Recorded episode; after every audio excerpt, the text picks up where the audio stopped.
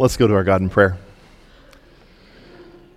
Our Heavenly Father, we, um, we are so grateful for this opportunity to open this book, to read the very words that you've put here. You've given to us all that we need for life and godliness in the words of Scripture.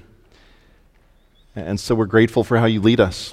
We're grateful for your Holy Spirit who, who takes your word and, and you, you transform our lives.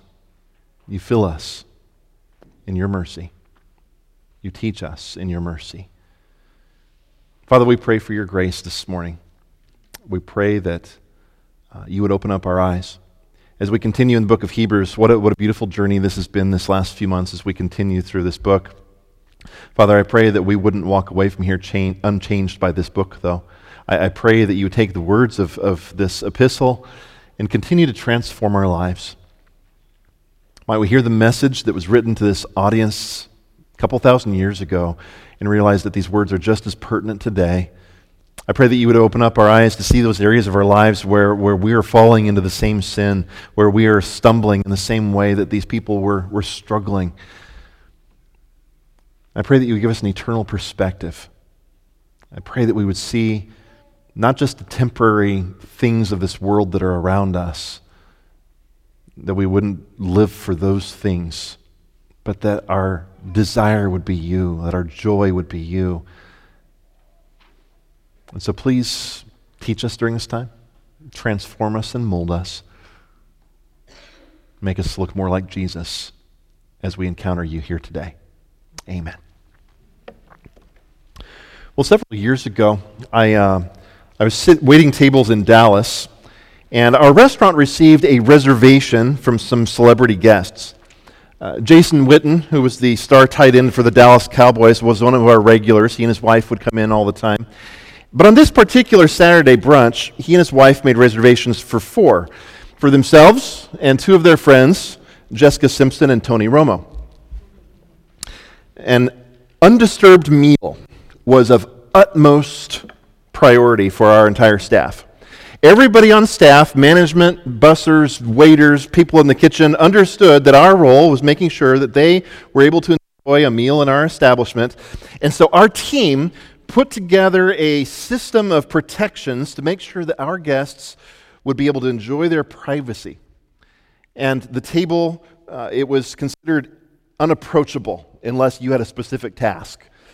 And so, um, unless you were granted specific access, you weren't to go near the table uh, to get a look or see who was, you know, do they, do they really uh, eat the same way? Do they chew their food? Do they, you know, these, these famous people, you know, who knows what life is like. If, and so uh, it was quite humorous, actually, uh, just to see everything that was put into motion and to watch the amount of work that went in to achieving nothing uh, except a quiet meal.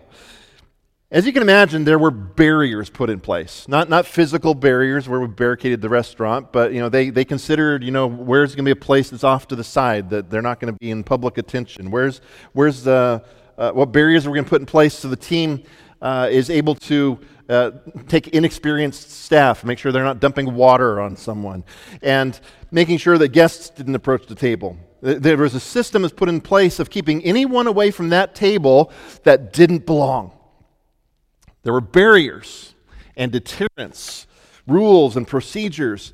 Nothing was to approach that celebrity table that was not supposed to be there. In the book of Exodus, we find a similar situation with a mountain. In the book of Exodus, the Israelites, they had found themselves escaping from Egypt. They spent several weeks in the wilderness. And then at the beginning of the third month, they came to a mountain. Mountain that you know is Mount Sinai. You're probably familiar with it. That's where Moses received the Ten Commandments. It's where the law was given. The people camped around there. And, and there at that mountain, God sent Moses to the people. And God put a system into place, into motion, a system of protections to make sure that nothing approached that mountain that didn't belong. There were barriers, physical barriers, warnings. And so preparation was made for the people. Barriers were put up, markers were established that made it clear that no man and no animal was to cross that line. It was at this event that God was going to establish his relationship with his people. He was going to give them the Ten Commandments. He was going to institute a covenant with them. They were going to be in relationship with him.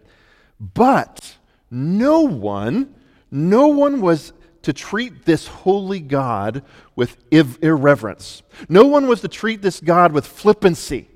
It was to be taken with sobriety, soberness, seriousness. Boundaries have been set up because God was unapproachable for sinful men. If an animal crossed the line, it was to be stoned to death. That's how serious this was. If a goat walked across that line, they were to kill it because that mountain was inapproachable. And that's how somber this command was. And so, if the animals couldn't cross that line, how much more so sinful men?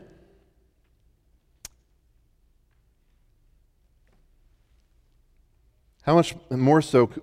So, if, if sinful men crossed the line and they tried to approach the judge of all, how, how much more so would they be punished if they had not been granted access?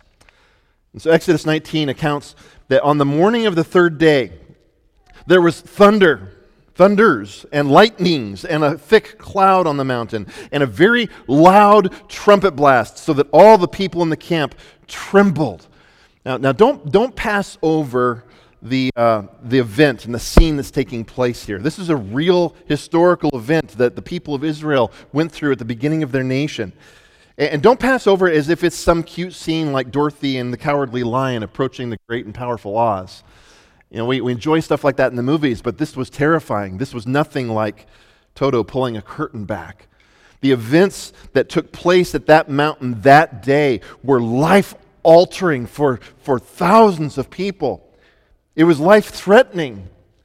It had barely begun, and the trumpet had only blasted one time, and we're told that the people were frightened. They were trembling. Uh, jumping to Exodus chapter 19, verse 17, it says, Then Moses brought the people out of the camp to meet God. Can you imagine that? We're going to come out of your tents and we're going to go meet God at the mountain after already trembling, smoke, fire, thunder, lightning and they took their stand at the foot of the mountain. Now, Mount Sinai was wrapped in smoke because the Lord had descended on it in fire. The smoke of it went up like the smoke of a kiln, and the whole mountain trembled greatly. And as the sound of the trumpet grew louder and louder, Moses spoke, and God answered him in thunder. The Lord came down on Mount Sinai to the top of the mountain. The Lord called Moses to the top of the mountain, and Moses went up. The, the terror of that day continued to escalate. God wanted the people, He wanted them to draw near to worship, but, but His presence was overwhelming to them. And so, unless they had access, they were not to cross those boundaries because of the people's sin and because of God's holiness. And so they approached God and God, they approached, and God put his glory on display, and the entire mountain was on fire. Images of, of terror, of, of not only the smoke and the fire, but of the ground shaking, the sound of trumpets blasting throughout the day, through down, down, up and down the valley, uh, and, and, God speaking, a, a disembodied voice that the people heard. Well, in today's text, in the author of Hebrews, he brings us to the climax of his sermon. And, and it takes us, it's taken us seven months to unpack this glorious epistle, but throughout all that he has shown to us, he's shown us how Jesus is superior. Jesus is better. And in today's passage, he paints a stark contrast between choosing Jesus and choosing all the other somethings that call out for your worship, that call out for your devotion. All those somethings that you worshiped before that keep calling back saying, hey, come back to me. It, it, Jesus isn't as much as he's cracked up to be. Come, come do everything you used to do. Come devote your time and your attention and your resources to me.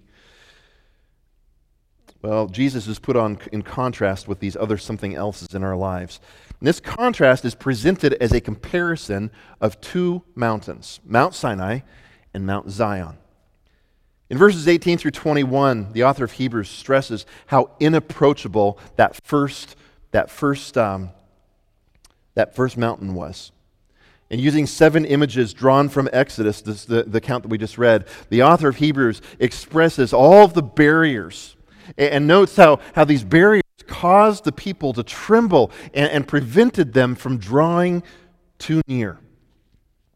He says in verse 18, For you have not come to what may be touched a blazing fire and a darkness and gloom and a tempest and the sound of a trumpet and a voice whose words made the hearers beg so that no further messages be spoken to them. For they could not endure the order that was given. If even a beast touches the mountain, it shall be stoned.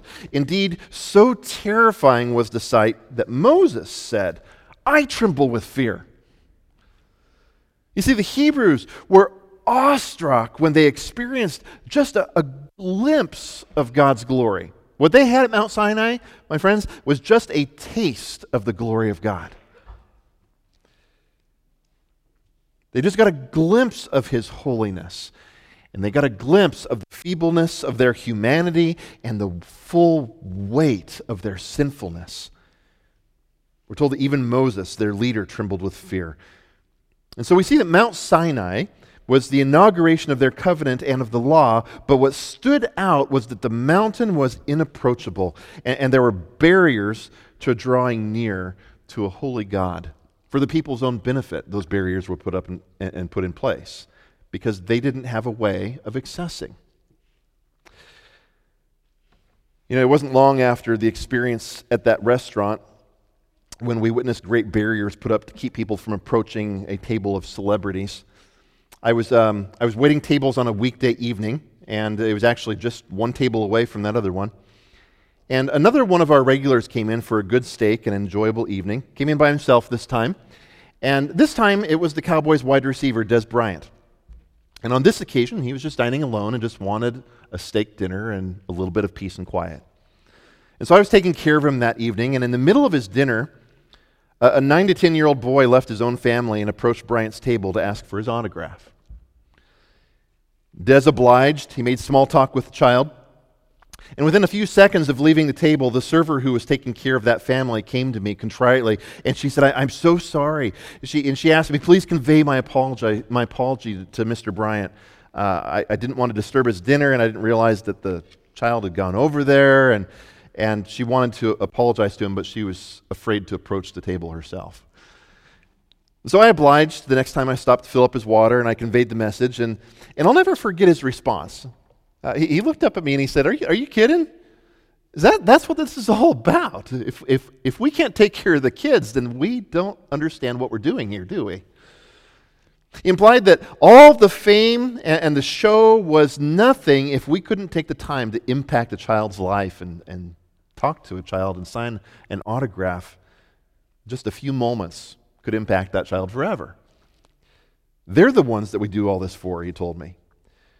You see, Dez Bryant had no difficulty understanding the concept of approachability, and he removed the barriers. Again, in an infinitely more glorious fashion, God has done the same thing for us. God desires for us to draw near. He desires for us to be in relationship with them. In our passage today, it uses the word to come. The, the concept of drawing near has been uh, brought up over and over and over throughout the book of Hebrews. And it's this idea of worshiping Him. He longs for us to be in relationship with Him, to draw near to Him, to be in relationship for a lifetime in which our lives are changed for His glory and our good. But we cannot approach a holy God if the barrier of our sin is not properly dealt with. But this is the glory that we find in the superiority of Jesus. And really, this is what we've been discovering throughout the whole book of Hebrews. You see, Jesus has made a way. Jesus has removed the barriers, and he has made the way for us to come. And so, contrasted with the terror of Mount Sinai, watch how the author Hebrews contrasts the festal joy that we find at Mount Zion. Look at how he brings out this contrast with seven more images of the second mountain. You see, instead of a physical mountain on earth, Mount Zion represents God's dwelling place. This is the heavenly Jerusalem, he says, where we are actually invited into the presence of God. The first mountain shook with darkness and gloom. But this mountain, we are invited to come into his very presence. At Zion, we come to innumerable angels in festal gathering. Don't, don't miss the picture there. Uh, can, you, can you imagine if our Sabres, okay, when they go to state and, and they win the championship and we're sitting at that game? Can you imagine the, the tournament, the excitement, the, the, uh, the thrill of the moment? Imagine being in the crowd when the winning score seals the victory for our team. Imagine turning to your friends and in that moment expressing, you know, that was quite spectacular. We should go home and sleep on this and carefully evaluate the meaning of this accomplishment. Is that what would happen? Absolutely not. You're going to raise your hands. You're going to cheer. You're going to call out. You're going to shout and lift your voice until you can't anymore and celebrate because of that moment. It calls for you to express yourself with all the emotion that you've been given in life, right? And, that's the picture that we have here. Myriads, myriads, un- innumerable numbers of angels I'm really being redundant today in my words, but it works, right? Myriads of angels beyond comprehension celebrating as they rush the field. Imagine being in heaven, and that's what's described for us. The mountain at Sinai was unapproachable, but Mount Zion, this is a, a celebration, a festal gathering, a, a party of parties. Add to this the assembly of the firstborn who are enrolled in heaven. You see, the picture that he uses, the words that he uses, those are the words that were used at sporting events. This was the excitement that took place at the games in Athens and Corinth. It was a festal gathering. And it's not just the angels, but those of us who are the firstborn, those who have our names written in the book of life. You see, Christian, that's you. Uh, the, the, the word that's translated as assembly in that verse is the exact same Greek word that we translate church, ecclesia. Assembly and church, it means the same thing. And so it, it, you are a part of the assembly of God's people. And if you are redeemed, then your name has been written in a book, and you are an heir of God's kingdom. Not just a participant, not just somebody that gets to tag along for the ride, but an heir of the kingdom. Not only do we come to a heavenly city and to an angelic party and to an inheritance, but look at the next one in verse 23. We come to God. We draw near to God Himself, the judge of all. Because Jesus has removed the barrier that was caused by our sin, we are now able to boldly approach the heavenly throne to walk right into his throne room right now. And, I want you to understand this isn't just a reality that will come to be realized in the life to come, but has been granted to us today to boldly approach his throne and to come before him in prayer day after day, moment by moment. You no longer have to go down to Jerusalem and visit with a priest in order to get some kind of limited access to God. Jesus has opened the door. Jesus has gone in before us, and you have access to the throne room. Thank you. Somebody's partying.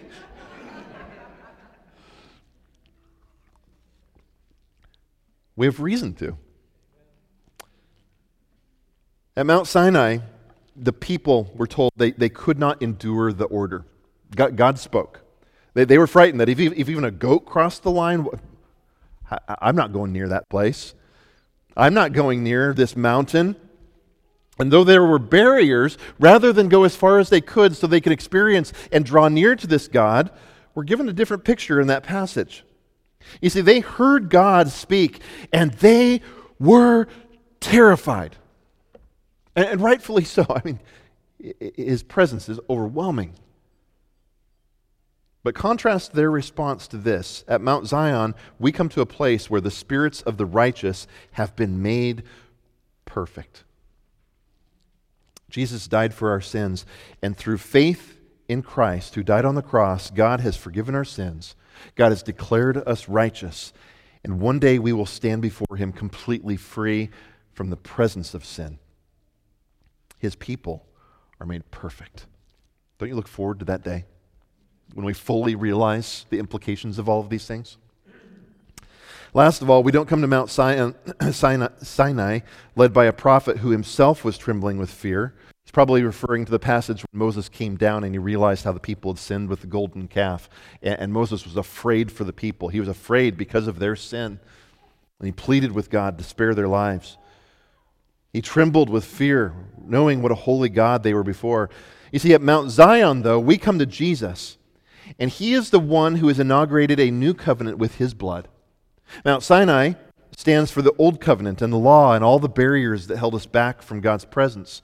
But in Christ, we are finally able to draw near and to approach the object of our worship in reverence and with great awe of his holiness. But Jesus has led us behind the curtain where the barriers have been removed. Once again, he drives the point home that Jesus is superior Jesus is better. And he compares the blood of Jesus with the blood of Abel. I, have read that in the past. And that's kind of an interesting you know, picture. Abel being killed by his brother Cain, if you remember the story in Genesis 4, Jesus' blood being spilled out. What's, what's the contrast here? And uh, it's, it's not that he's centering on the sacrifice itself, but the, the blood being spilled out. Jesus' blood is being spilled out was better than Abel's blood being spilled out. And here's what I think he's driving home with this. You see, when Abel, when Abel was murdered by his brother, God comes to confront Cain. You remember what he said? What, what, did he, what did he tell him about Abel? Your brother's blood is crying out from the ground. Is as if his blood was speaking. And remember, we're talking about God's words and, and God speaking to the people here in this passage, right? And Abel's blood was crying out and what did it cry out? It cried out for justice. It cried out that something would be done about this horrible thing that, that, that has happened. But contrast that with the death of Christ. When Jesus' blood was spilled out, he didn't cry out for justice against the people that crucified him. He didn't cry out for God to please do something, please remedy this situation, this horrible thing that's happened. When Jesus cried out he didn't cry out for the law. Jesus cried out and said, It is finished. It's done. And so the work has been completed and the barriers have been removed. All of them. And so now we have something in Jesus that is far better. Far better than Mount Sinai. Far better than the blood of Abel crying out justice has been accomplished in that Jesus paid the price. All of it. I don't know if you noticed, but um, at the beginning of our passage today, uh, I skipped over an important word. I, I skipped a very important word at the very beginning of today's passage. In verse 18, he starts out with the word for. And we've talked about how that word for is a really big word. It doesn't look like it, but it's important, isn't it?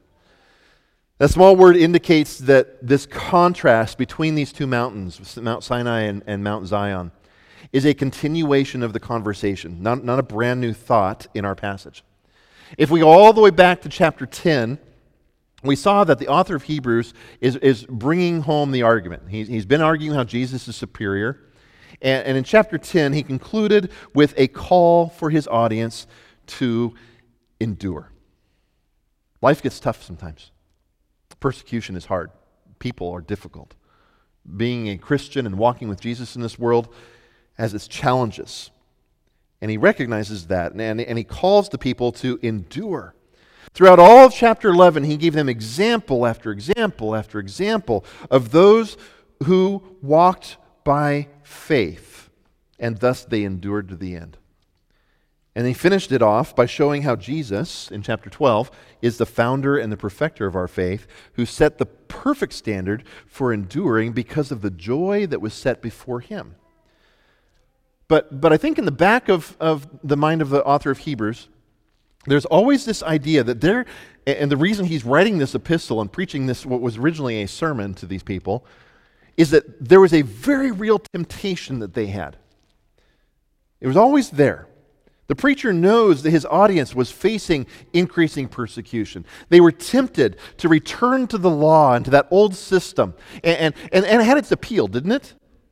Have you ever thought about some of the forms of worship we have? I mean, you go to these big cathedrals. Some, some of it's just very appealing, isn't it? There's, there's a system to it. There's, it's systematic. It's, it's, it's beautiful. Some of the music, the chanting, or, or the, the rock concert, whatever kind of. There, there's a lot of it is wonderful. There's some aspects to it. And, and in Jerusalem, when you went to the temple, there were so many things that were just amazing that were going on. And there was structure and beauty and organization. And, and, and then they joined the church. And all of that is there, but in a different way. We don't go to Jerusalem to worship at a temple, but we're meeting in a house with other Christians. And there's this pastor who has no you know, experience and no training, and, and he's just trying to survive and, and shepherd people and teach God's word. And, and people are trying to use their gifts and figure out how all this works, but, but wow, what God is doing through it. But a lot of that structure and the temples and the buildings wasn't a part of this new system, not in the same way. And so there was a temptation to look back to all that and say, well, in Jerusalem, we've got these priests. And did you see the priests' attire and that, that purple sash? I mean, there's just, there was beauty to it. And so a lot of these Christians were going, is Jesus really better? You know, they don't have we don't have the gold on the temple here. But we're looking forward to something else in heaven and uh, maybe I should go back to that. There's an appeal to that system, the sacrifices, the priests, everything, all the holidays in the calendar year. They're tempted to return to the law and the old system that Jesus had replaced. And so, after giving them all the examples from the Hall of Faith in chapter 11, he urges them once again to endure. And last week, Pastor Jared walked us through the first half of chapter 12. And he showed us how we can expect trials and difficulties in our life. You know, we, in Christian life, we sometimes think, well, I'm not supposed to suffer. I'm not supposed to have a hard time, right? But quite contrary to that, as Jared showed us, Scripture tells us expect these things. It, there will be difficult times, there will be trials. And rather than see these things as something to be afraid of, or something that we need to reject, or something that we need to think that, well, God's punishing me because life isn't perfect, rather, we should embrace God's discipline as the training ground that shows us that we're loved by our Father and He's preparing us for something better. We endure because God has something greater ahead for us. Now, contrasted with this, Jared showed us, contrary to Hebrews 11, where you have all these incredible examples of people of faith, who, did we look at last week? It was a bad example, quite the opposite of the hall of faith. Here's a person that didn't have faith Esau. And Esau was a man who was driven by the things of this world. He value, his values were misplaced because he was not concerned about the things that are eternal. And so that word for that began today's text, it indicates that this contrast between Mount Sinai and Mount Zion is a continuation of the contrast between Jesus and Esau. The Hebrews, like Esau, were tempted to ignore the bigger picture we saw that Esau despised his birthright because why? He's hungry. I want food now. And so he took something that had incredible value and he traded it away for a bowl of stew. And now, as Hebrews is being written, that Hebrew audience that this epistle was written to, they stand at that same climactic point that Esau was at. When fixing our eyes on Jesus becomes difficult and the trials of this life weigh us down, will the, will, will the Hebrew people draw near to him? Or will they trade it all to go back to that old system, to the something else that they used to love and used to worship? Mount Sinai is the bowl of stew. And they were ready to trade the one who had removed all the barriers for something that was only of temporary value. And I, I, believe that we also face similar challenges, similar temptations. And as we've discussed through the book of Hebrews, I know that n- none of you are, are getting ready to go start sacrificing lambs and find a priest. You know, uh, we're not going to cover the outside of our building with gold. I know that none of you are, are longing for those things and looking for those things, but as strong as the pull was for this Hebrew audience to go back to that, I know that there's a pull for many of you to go back to something else. You love Jesus and it's been a nice ride, but I really enjoyed my life before. And Hebrews is a message for you. And that bowl of stew is right there saying, This is going to feel good right now. This is going to satisfy right now. And rather than keep an eternal perspective on the things that God values, there's a temptation to go back to all those something else's that call for us. And here's the pinnacle of Hebrews in verse 25. The final warning to his Hebrew audience uh, is here in the end of chapter 12. Look at verses 25 through 29. Um, just 25 first. He, says, See that you do not refuse him who is speaking. Do you, do you hear the contrast that he's still making? God spoke from Mount Sinai, God speaking from Zion. Do not refuse him who is speaking. For if they did not escape when they refused him who warned them on earth, much less will we escape if we reject him who warns from heaven. Note the contrast between the two mountains. You see what happened in Sinai, Sinai when God spoke. Rather than draw near, we're told that the people stood far off. In Exodus chapter 20, it says twice. Moses had gone up on the mountain, he got the Ten Commandments, he comes down and he shares them with the people, and it tells us that the people stood far off. They backed away. In chapter 20, it says, they, they, they cried out and said to Moses, You speak to us, and we will listen. But do not let God speak to us, lest we die. Moses said to the people, do, do, not fear, for God has come to test you, that the fear of him may be before you, that you may not sin. The people stood far off, while Moses drew near to the thick darkness where God was. When God spoke, they withdrew. And soon after this, we see them reveling in their sin. Hebrews commands us, they, they, they, they, built a, golden, a golden um, calf and they worshiped it. And when Moses came from the mountain, there's a lot of bad things that were going to happen. You see, Hebrews commands us to live in God's presence. And he, he gives us this warning. He says, Do not, do not refuse him who is speaking. At Sinai, the people faced God's judgment, but now we've come to an even greater mountain than Mount Sinai. Mount Zion is a place where the barriers have been removed and we have been made righteous, and God Himself is accessible to us. And so, if the consequences and the judgment were that great at Mount Sinai, how great will it be if we refuse the one who speaks from heaven? How much greater will the consequences be if we refuse him now. My friends, God has given us great privileges that come um, with having our names written in his roll.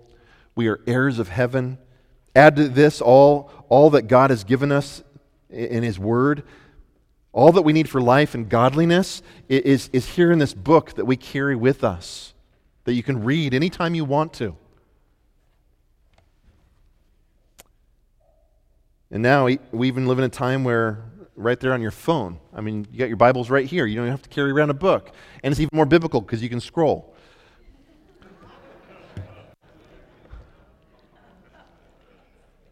it's bad, I know. Let the cry of the Hebrews from Mount Sinai never be the attitude of your heart. Do not let God speak to us lest we die. Don't refuse him, but embrace his word. Read his word. Study this book. Obey this book because it's your life.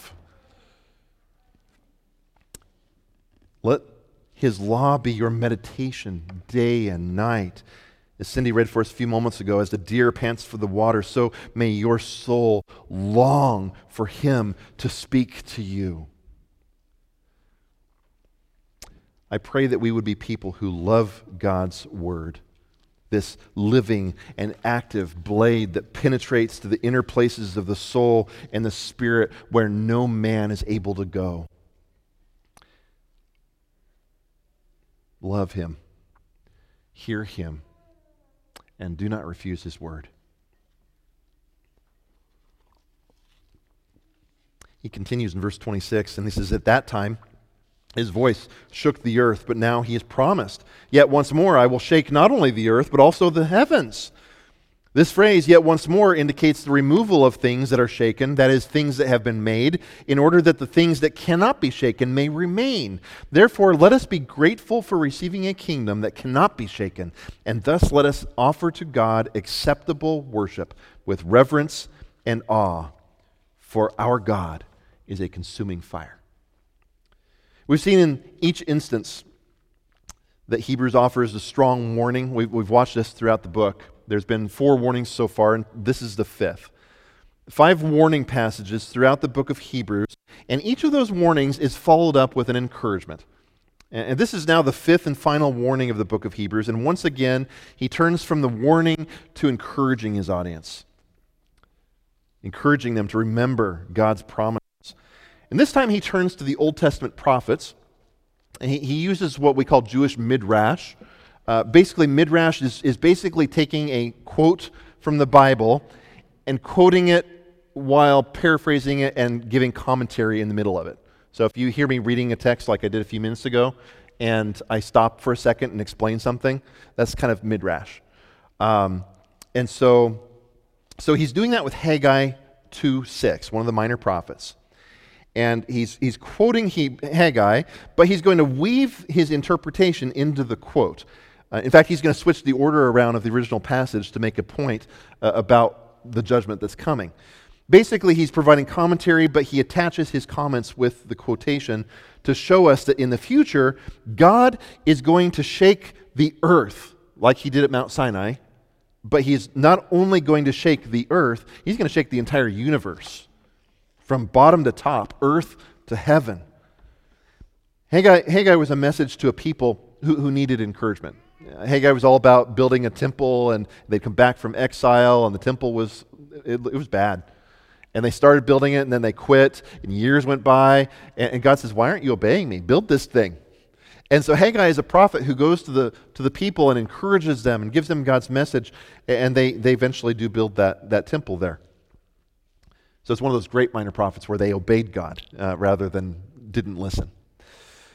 And so in Haggai, God encourages the people, and he reminded them that he would one day judge the nations, and that the glory that would be witnessed at the temple in the latter days would, would one day be greater than even what was experienced at Solomon's temple. And so Hebrews picks up on all of this, and he reminds us that the day of the Lord is still going to come. There, there's coming a day when God is going to judge all things. And everything that is temporary Everything that, that does not have a firm foundation is just going to, to crumble away. It's going to just wash away with the wind and the water. But we are receiving a kingdom that cannot be shaken. If you are a believer in Jesus Christ, then your inheritance is secure for those who have Jesus as his foundation, their foundation. And so the question because Hebrews tells us don't, don't refuse him. Don't, don't not listen. Don't reject his word. So, so what needs to be our response? And, and Hebrews 12 gives it to us. It's going to give us a lot of other applicable things in chapter 13, a lot of very practical ways to apply this whole book. But the immediate response that he gives to us here at the end of chapter 12 is this acceptable worship. Don't you long to stand before God and to worship Him and to know that the way that you worship is acceptable to Him? Isn't that a good, wonderful thing?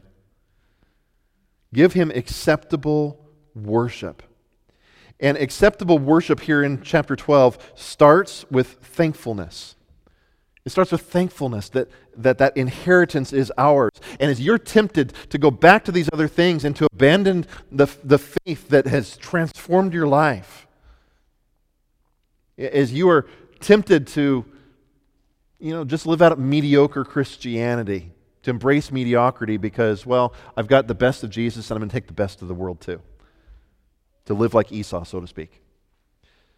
When you're tempted there, Come to him with acceptable worship that starts with thankfulness for the inheritance that is ours. Remember what Esau did with his inheritance? He traded it away for bowl soup. I'm sure it was better than Campbell's, but talk about temporary.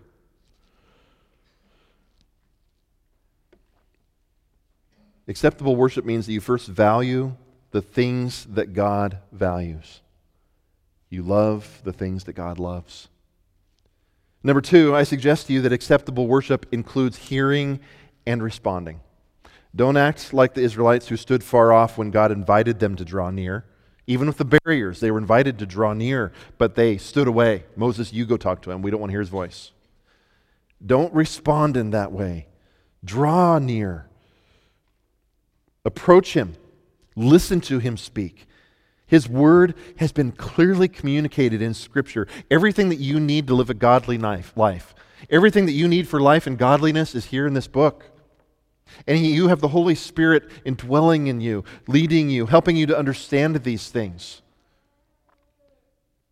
He interacts with His Word and He uses His Word to transform our lives. Verse 29 concludes with the statement that our God is a consuming fire, reminiscent of the fire that the Israelites saw on Mount Sinai. In Deuteronomy chapter 4, verse 24, Moses told the next generation of, of the people, right before they went into the land. He told them, Our God is a consuming fire. He's a jealous God. Isaiah and Zephaniah and Jesus, they all quote this verse, and they remind us that it is a terrifying thing to fall into the hands of a God who judges his enemies, who, who judges those who reject him. And my friends, he does not share his glory. He doesn't share because he's worthy. If God shared his glory and said, you know, although something else is in your life, eh, it's okay. Go for it. Come back when you want a little bit of Jesus and then go enjoy the rest of it all. If he did that, would he be declaring how great Jesus really is? That would be contrary to everything that is his glory. Is wow. He is worthy of our worship. He's worthy of all these things. And so it is right for him to expect our worship. It is good of him to expect our worship. If he didn't expect us to worship him, then he would be holding back something good that he wants us to experience, that he wants us to have. And so it's right for him to expect our thanksgiving. It's right for him to expect us to draw near, and it is good of him that he has invited us to do so. And so let us go out from here with a renewed determination to value that which is eternal and love the things that God loves. As our praise team comes forward today and we close our service, you know, I'm reminded that, that there are only two things which exist on earth which will last for eternity. Do you know that? There are only two things in this lifetime on this planet that are going to last for eternity God's Word and people. Everything else, it's going to perish. Your homes, your cars, all the money in the world, the politics, the news, the games, the sports, all the things that we devote our time and attention to that call for our worship and call for us to devote ourselves good things, evil things,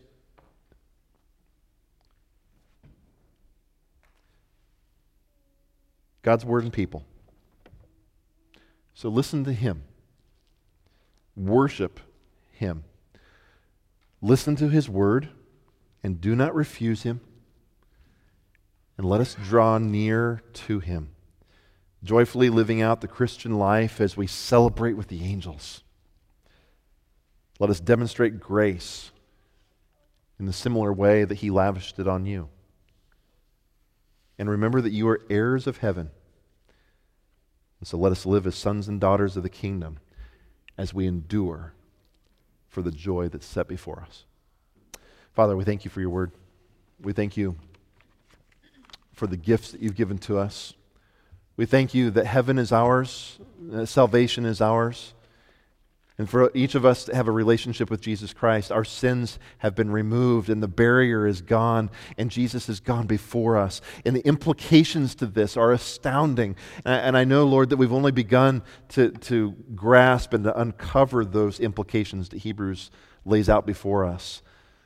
It, it is my prayer that as we listen to your word, that, that we wouldn't reject what you have to say but, but Lord, that we would take this message that we've discovered this last seven months and that we'll see applied in this next chapter over the next couple weeks.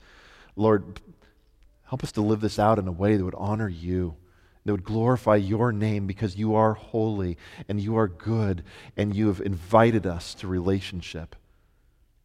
And you made it possible through the blood of Jesus Christ that cried out, It is finished. Lord God, if there's anyone here this morning, that still has not received that gift of salvation, that it, their name is not yet written in the book of life. Father, I, I, my prayer is that you would soften their hearts even right now, that they would turn from their sin, even in these moments, and that they would fall at the mercy of the cross and accept the free gift that you give to them.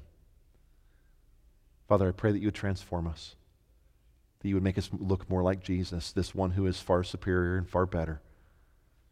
And might our lives thrive in your goodness and in your mercy.